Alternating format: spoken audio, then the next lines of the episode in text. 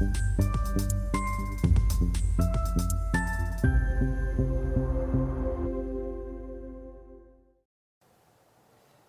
Bonjour, bienvenue sur Investir TV dans notre émission Bourse où les dirigeants de sociétés cotées viennent nous commenter leurs résultats, exposer leurs stratégies.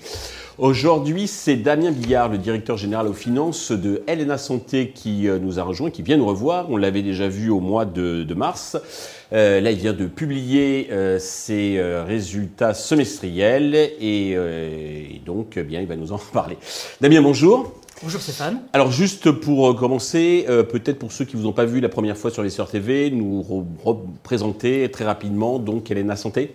Alors Elena Santé, c'est un opérateur global de santé qui est présent historiquement sur les métiers euh, de maisons de retraite médicalisées et aujourd'hui étendu au domaine sanitaire avec des cliniques très spécialisées dans la rééducation, donc post-chirurgie, dans le domaine également de la psychiatrie et un petit peu dans la chirurgie également. Très bien.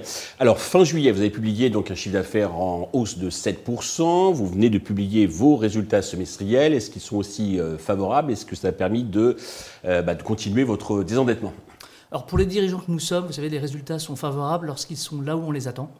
Donc, on est tout à fait dans la guidance qu'on avait donnée au marché, c'est-à-dire dans un contexte euh, qui est un contexte difficile, hein, mmh. puisque l'inflation frappe beaucoup les, entreprises de santé, eh bien, nos résultats sont conformes, c'est-à-dire qu'ils sont stables d'un exercice à l'autre, ce qui est en soi une performance, puisque ça situe quand même notre marge nette à 4% du chiffre d'affaires, lorsque le secteur euh, est plutôt sur 0%, voire déficitaire.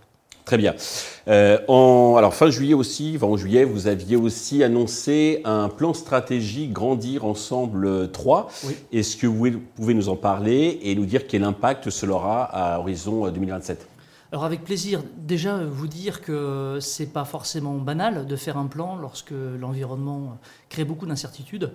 Donc là où beaucoup de dirigeants jettent parfois leurs poubelles, leurs projets stratégiques, on fait le choix inverse de justement euh, se projeter dans un environnement qui n'est pas toujours évident pour le faire. Donc c'est ça qu'on a construit avec nos équipes euh, sur l'année passée et euh, que nous, nous allons déployer sur les cinq prochaines années avec des orientations stratégiques qui sont tous sauf tièdes, avec quelques exemples très, mmh. très marquants.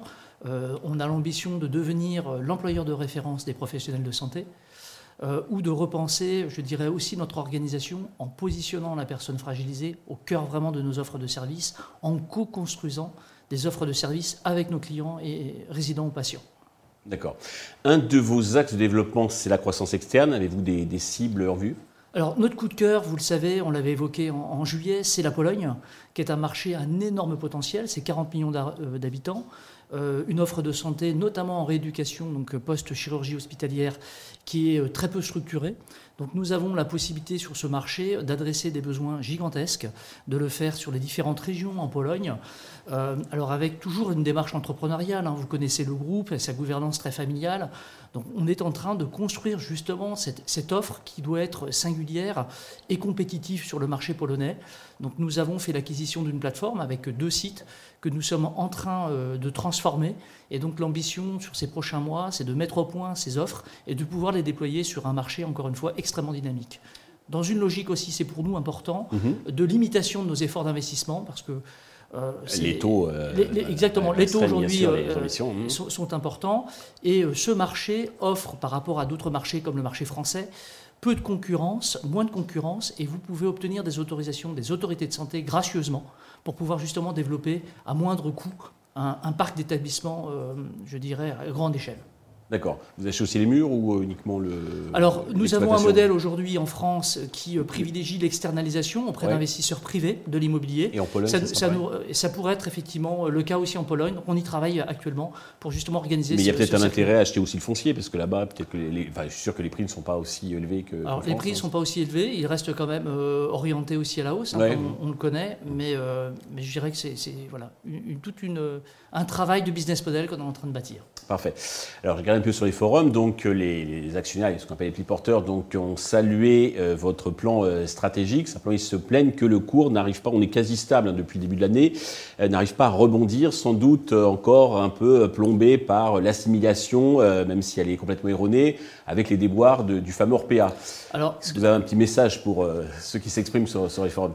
Alors, On peut voir aussi la bouteille à moitié pleine. C'est pour nous aussi l'occasion euh, d'acheter à bon compte des actions. C'est ce qu'on a fait au cours de ce premier semestre, hein, puisque notre programme de rachat d'actions de 250 000 titres a été exécuté. D'accord. Donc ça nous a permis de finalement moyenner à la baisse.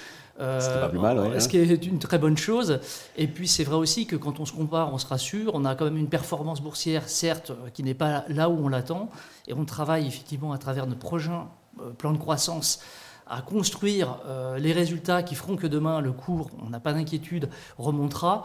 Et c'est vrai que quand on regarde quand même et qu'on se compare, euh, le, titre quand même a montré une réelle solidité.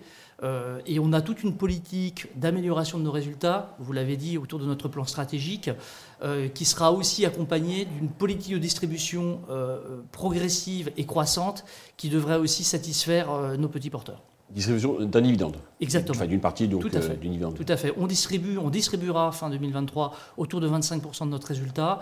La logique, c'est avec la croissance des résultats, c'est également euh, d'augmenter ce taux de distribution. Donc on aura un double effet de levier, l'amélioration de nos résultats et ce taux. Parfait. Prochain rendez-vous, je crois que c'est fin octobre pour le chiffre d'affaires troisième trimestre. Tout à fait. Je suis bien renseigné. Parfait. Merci Damien. Merci à tous de nous avoir euh, suivis. Je vous donne rendez-vous très vite sur Investeur TV avec un autre dirigeant de société cotée.